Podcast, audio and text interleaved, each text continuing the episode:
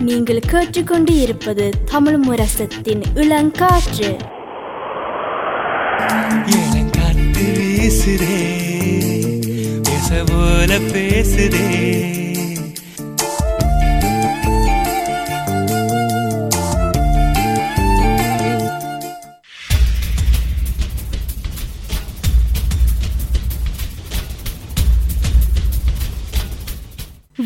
விழித்திருப்போம் சமுதாயத்தின் மீதான ஒரு தேடல்.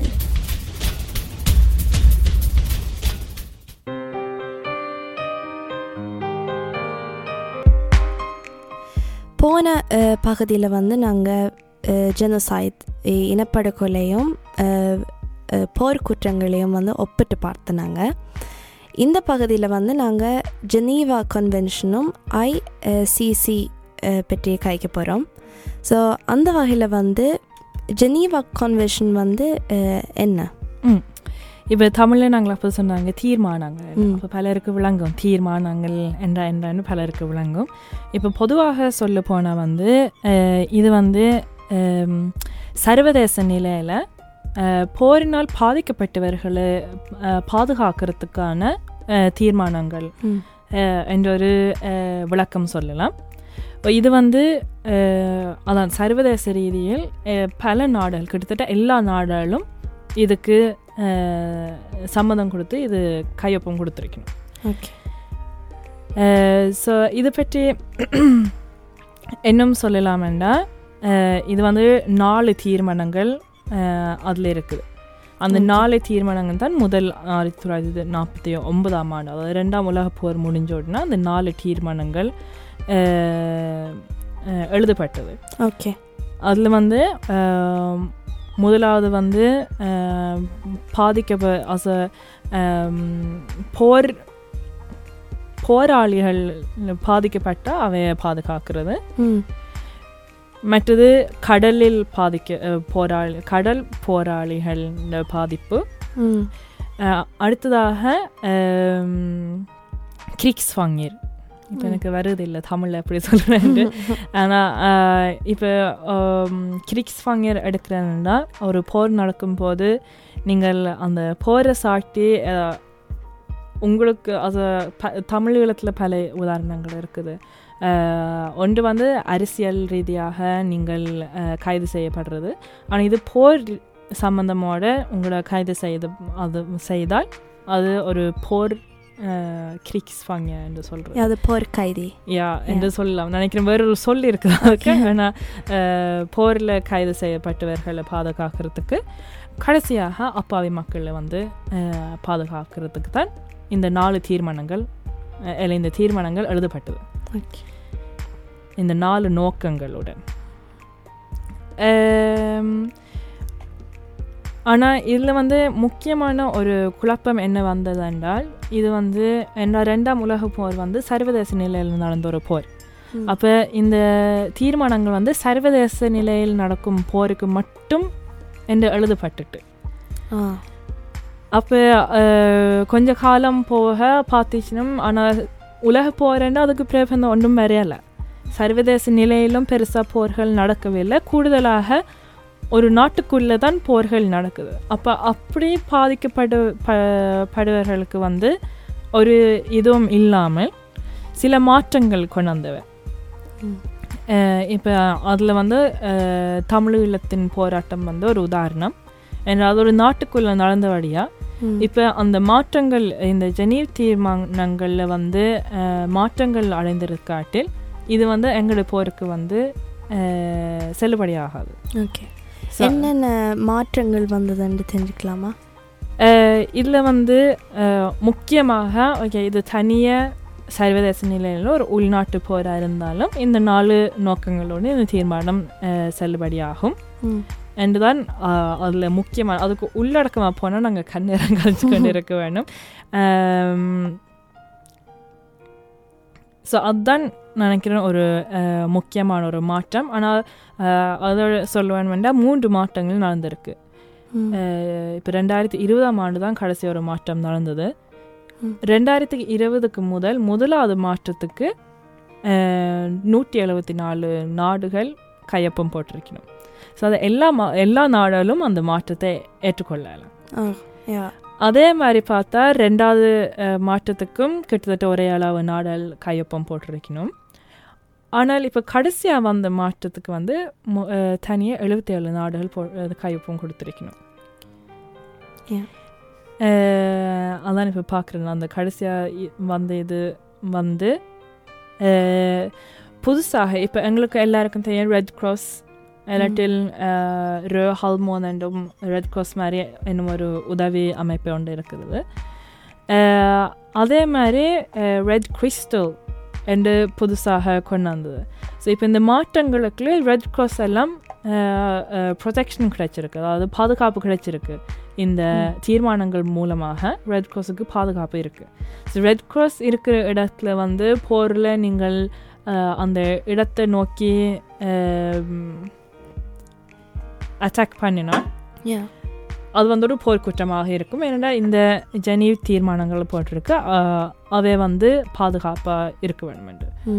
அப்போ அதே மாதிரி இன்னும் ஒரு அமைப்பு வரும்போது அது பல நாடுகள் ஒத்துக்கொள்ளலை. ஸோ அதால தான் அதுவும் இப்போ அந்த மாற்றம் வந்து ரெண்டு வருஷம் தான் ஆகுது. ஸோ இன்னும் எல்லா நாடுகளும் அதுக்கு சம்மதித்து கையொப்பம் போடலை. ஓகே. ம். ஸோ நாங்கள் வந்து இப்போ ஜெனீவா கன் கன்வென்ஷன் அதாவது ஜெனீவா தீர்மானங்களை பற்றி பார்த்துனாங்க அடுத்ததாக வந்து ஐசிசி இதுண்டா ஐசிசிண்டா என்ன? ஐசிசி என்ற இன்டர்நேஷ்னல் கிரிமினல் கோர்ட் தமிழில் வந்து சர்வதேச குற்றவியல் நீதிமன்றம். ஸோ இது வந்து ஒரு சப்போர்ட்டாக தான் இருக்க. வேணும் அதாவது ஆங்கிலத்தில் காம்ப்ளிமெண்ட்ரியாக இருக்க வேணும் ரிப்ளேஸ் பண்ணக்கூடாதுன்னு சொல்ல வேணும் அதாவது ஒவ்வொரு ஒரு நாடில் ஒவ்வொரு ஒரு நீதிமன்றம் இருக்கும். அந்த நீதிமன்றத்தில் ஒரு தீர்ப்பு எடுக்க முடியாமல் இருக்குமா இல்லாட்டில் நீதி வழங்க முடியாமல் இருந்திருந்தால் தான் அடுத்த கட்டத்துக்கு செல்ல வேணும். ஸோ இந்த சர்வதேச நீதிமன்றத்தில் வந்து இப்போ செக்யூரிட்டி கவுன்சில் என்று இருக்குது. ஐக்கிய நாடு சபையில் பாதுகாப்பு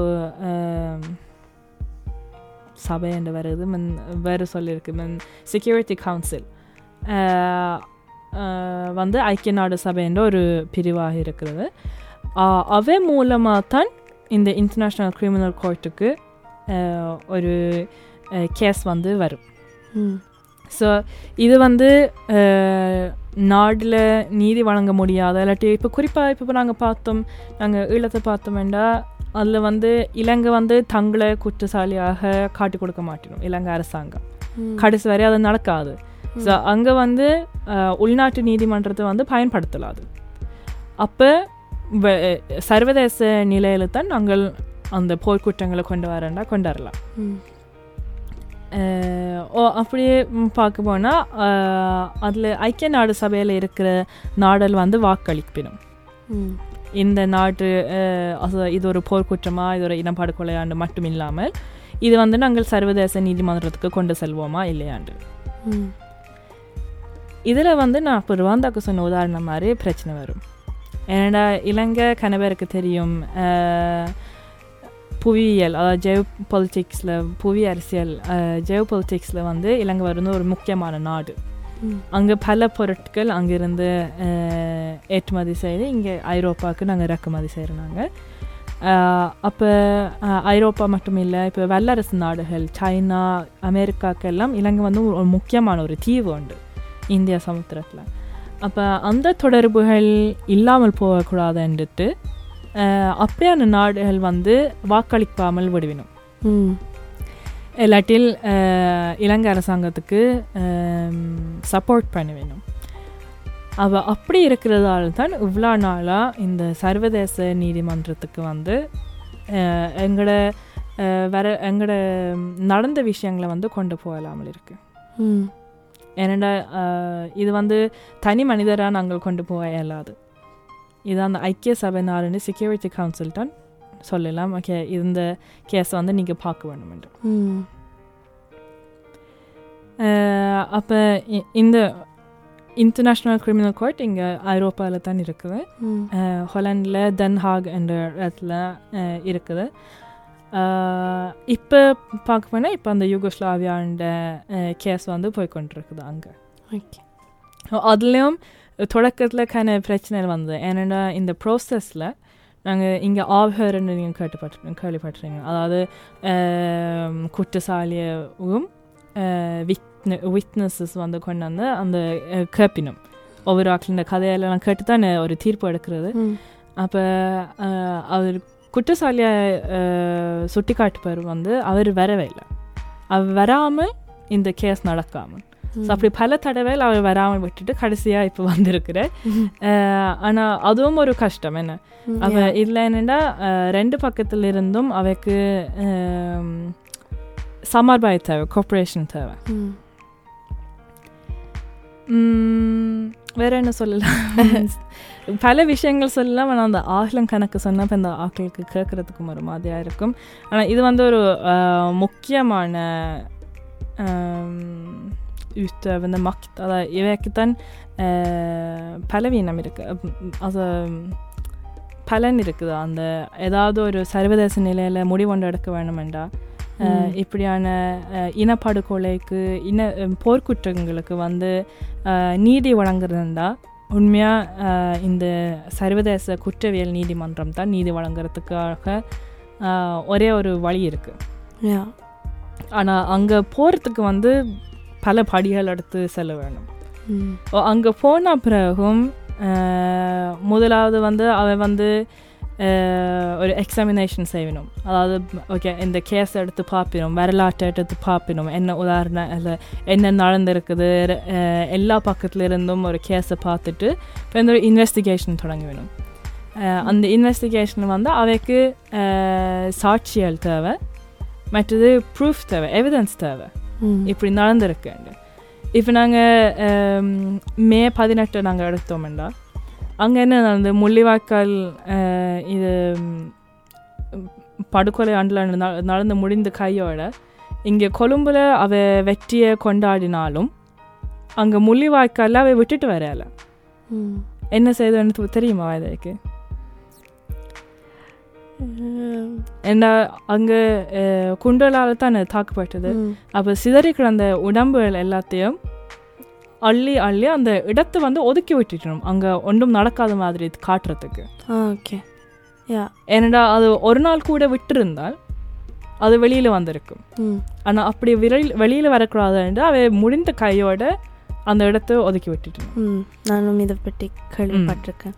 அப்போ அது மட்டும் இல்லாமல் அந்த கடைசி காலங் போர் கடைசி காலத்தில் வந்து சர்வதேச ஊடகங்களை கூட நாட்டுக்குள்ள விடலை. அங்கே இருந்த ரெட் கிராஸ் எல்லாம் விட்டிருக்கணும் ஓரளவுக்கு. ஆனால் அங்கே இருந்த ரெட் கிராஸ்க்கு கூட தேவையான பொருட்கள் இல்லை. அங்கே இருந்த மக்களுக்கு பல உணவுப் பொருட்கள் அப்படி சேர இல்லை. ஆமாம் ஆனால் இதை பற்றி சொல்கிறதுக்கு பலர் இல்லை. அப்படித்தான் செய்திருக்கணும். யா. அப்போ அந்த எவிடன்ஸ் கொடுக்குற சரியான கஷ்டமாக இருக்குது. ஸோ அதுக்காகத்தான் நாங்கள் இப்போ கனவரசமாக எங்களுக்கு இந்த நீதிமன்றத்துக்கு போகிறதுக்கு நாங்கள் கஷ்டப்பட்டு கொண்டு இருக்கிறோம் யா ஸோ அந்த வகையில் வந்து இன்றைக்கு நாங்கள் கிரேக்ஸ் ஃபார் பிரீத்தல்ஸு அதாவது போர். குற்றங்களை பற்றி கழிச்சிருக்கிறோம் இது வந்து ஏன் முக்கியம்? ஏன் ஏன் இதை பற்றி நாங்கள் கழிச்சினாங்கன்னு தெரிஞ்சுக்கலாமா? ம் இப்போ நாங்கள் இன்றைக்கு கதைச்ச போர் குற்றங்களும் இனப்படுகொலையை பற்றி நாங்கள் ஒப்பிட்டு பார்க்க நான் சொன்ன முக்கியமான கருத்து வந்து இது ரெண்டிலும் வந்து குழப்பங்கள் இருக்குது. இப்போ நாங்கள் எங்களோட எங்களோட வரலாற்று உத அஹ் உதாரணத்துக்கு எடுத்தா எங்களுக்கு தமிழர்களுக்கு நடந்தது வந்து இனப்படுகொலையா இல்லாட்டில் போர்க்குற்றங்களா? என்ற ஒரு குழப்பம் பலருக்கு இருக்குது. பலர் வந்து இனப்படுகொலை என்று பாவிக்காமல் பயன்படுத்தாமல் இது வந்து போர்க்குற்றங்கள் என்று பயன்படுத்தினோம். இது வந்து சரியான கஷ்டமாக இருக்கும். ஏன்னா ஒரு அஹ், இனப்படுகொலை இந்த விளக்கத்திலே இருக்குது. ஒரு இனத்தை. நோக்கி அந்த இனத்தை வந்து அழிக்க வேண்டும் என்ற ஒரு நோக்கத்துடன் தாக்குதல் செய்தால் அது. வந்து ஒரு இனப்படுகொலை நிச்சயம். அப்போ எப்படி அது ஒரு போர்க்குற்றமாக மாற்றலாம் என்று கூட கொஞ்சம் கஷ்டமாக இருக்கும் எங்களுக்கு அது பார்க்க ஆனால் அந்த ஒரு இனப்படுகொலை நடக்க போர்க்குற்றங்கள் இல்லாமல் இருக்காது என்றது வந்து அதுவும் போர்க்குற்றங்கள் இருக்கும் தான். ஸோ அதான் பலருக்கு குழப்பங்கள் இருக்கும். ஏன்னா இப்போ இதில் நீங்கள் குறிப்பிட்ட ஆக்களை வந்து நீங்கள் சுட்டி காட்டலாம் இவ இப்படி செய்தவ இவ இப்படி செய்தவ ஆனால் இவ இப்படி செய்த ஆனால் எல்லாம் வந்து தமிழ் மக்கள் நோக்கி தான் நடந்தது. அவ பல போர்க்குற்றங்கள் வந்து ஒரு மக்களை நோக்கி நடந்திருக்குது. அந்த அந்த மக்கள் அந்த இனத்தில் எங்களோட தமிழர்களில் வந்து லட்சக்கணக்கான பேர் வந்து இறந்திருக்கணும். இப்படியான தாக்குதல்களாக போர்க்குற்றங்களால் அப்போ எங்களோட தமிழருக்கு நடந்தது வந்து ஒரு இனப்படுகொலை. ஆனால் அந்த இனப்படுகொலையில் வந்து பல போர்க்குற்றங்கள் இருக்குது. என்று தான் நினைக்கிறேன் ஒரு இலகுவான முறையில் சொல்லலாம் ஸோ அதால தான் ஏன்டா இப்போ பெரிய பெரிய எக்ஸ்பர்ட்ஸுக்கு கூட இது சரியான குழப்பமாக இருக்கும். இப்போ நாங்கள் இன்றைக்கு நடக்கிற சூழ்நிலையை பார்க்க போனால் ரஷ்யா உக்ரைனாக்கு யுக்ரைன் சொல்லுது இனப்படுகொலை நடக்குது.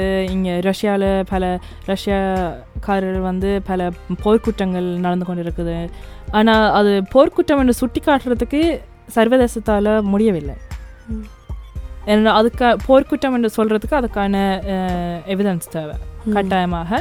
ஆனால் அப்படி சொன்னாலும் இப்போ எல்லாருக்கும் தெரியும் ரஷ்யா ஒரு வல்லரசு நாடு. அப்போ சொன்னாலும் அந்த நான் அப்போது சொன்ன அந்த அரசியல் மூலமாக இருக்கிற தொடர்புகள் ஏற்றுமதி இறக்குமதி இருக்கிற மூ மூலமான தொடர்புகள் வந்து இல்லாமல் போயிடும் இல்லாட்டில் அந்த தொடர்புகள் நல்லம் நல்லம் இல்லாமல் போனால் என்ன நடக்கும் என்ற ஒரு பயத்தில் ஒரு தரம் அது சுட்டி காட்டுறதுக்கு தயாரில்லை. யா அதே மாதிரி தான் இப்போ ஈழத்தின் வரலாறுவோ இல்லாட்டி ருவாந்தாவில் நடந்ததோ யுகஸ்லாவியாவில் நடந்ததோ உண்மையாக அந்த அரசியலால் அது இப்போ நாங்கள் போர்க்குற்றமும் இனப்படுகொலைண்டா போர்க்குற்றம் வந்து கொஞ்சம் ஸ்னில் இனப்படுகொலையை விட ஏண்டா இனப்படுகொலைன்ற தண்டனை வந்து போர்க்குற்றத்தை விட கூடவா இருக்கும். ம். அப்போ இது வந்து ஏன் தமிழாக்களுக்கு முக்கியம் இந்த டாபிக் நீங்கள் சொல்கிறதுலே விளங்குது. அதாவது பலர் பேர் வந்து இது முள்ளிவாய்க்கால் வந்து போர்க்குற்றம் என்று நிறைய பேர் யோசிக்கணும். ஆனால் அது உண்மையாக இனப்படுகொலை. அதாவது இனப்படுகொலையில் வந்து நிறைய போர்க்குற்றங்கள் சார்ந்து இருக்குது. அப்படிதான் என்ன நீங்கள் முக்கியமாக நான் சொன்னேன். போர்க்குற்றம் என்ற ஒரு குறிப்பிட்ட ஆள் ஒரு தனி நபர் இல்லாட்டி ரெண்டு மூணு பேர் அஹ், கொஞ்சம் பேர் வந்து ஏதாவது ஒரு குறிப்பிட்ட தாக்குதல் செய்தால் அது ஒரு போர்க்குற்றம் அதாவது மனித நேயத்தில் தாக்குதல் செய்தால் இல்லாட்டில் மனிதர்கள் மீதான உரிமைகளுக்கு தாக்குதல் ஏதாவது செய்தால் அது வந்து அந்த ஆள் வந்து ஒரு போர்க்குற்றம் செய்திருக்கிறார். ஆனால் மற்ற பக்கத்தில் நாங்கள் ஒரு இனம் ஒரு இனம் நோக்கி தாக்குதல்கள் செய்யக்க அந்த இனத்தில் பல பேரை அழிக்கிற ஒரு நோக்கம் அந்த இனத்தில் பல பேர் அழிக்க அது வந்து ஒரு இனப்படுகொலை. விளங்கினதா வயதை கதைச்சதுக்கு? யா இப்போ கொஞ்சம் விளங்குது. ம். முதல் கொஞ்சம் கஷ்டமாக இருந்தது. ம். ஆனால் இப்போ தீட்லியாக இருக்கு. ம். ஆனால் இது இதை இதை வச்சுக்கொண்டு நாங்கள் என்ன செய்யலாம்? ஸோ இதான் சொன்னேன். இப்போ நாங்கள் பதிமூன்று வருஷமாக ரெண்டாயிரத்தி ஒம்பது நடந்து இப்போ பதிமூன்று வருஷம் ஆகுது. ம். நாங்கள் இது வந்து ஒரு எங்களுக்கு ஒரு இன்டர்நேஷ்னல் இண்டிபெண்ட் இன்வெஸ்டிகேஷன் வேணுமென்று அஹ், கேட் கேட்டிருக்கிறோம். அதாவது போரில் என்னென்ன நடந்ததுன்னு வந்து இன்வெஸ்டிகேட் பண்ணுறதுக்கு ஆராய்ச்சி பண்ணுறதுக்கு ஏன்னா எங்களுக்கு நீதி வேணும். இல்லை என்னென்ன போர்க்குற்றங்கள் இருக்குது இது நட இது நடந்தது ஒரு இனப்படுகொலை என்று அனர்ஷனை பண்ண வேணும். என்னதுக்காக எங்களுக்கு இந்த ஆராய்ச்சி வேணும் என்று தான் நாங்கள் சர்வதேச ஐக்கிய நாடு சபையில் கேட்டிருக்கிறோம் மனித உரிமை சமய சபையில் கேட்டிருக்கிறோம். பதிமூணு வருஷங்களாக கேட்டிருக்கிறோம். ஆனால் நான் அப்போது சொன்ன அது தனி காரணமாக இல்லை.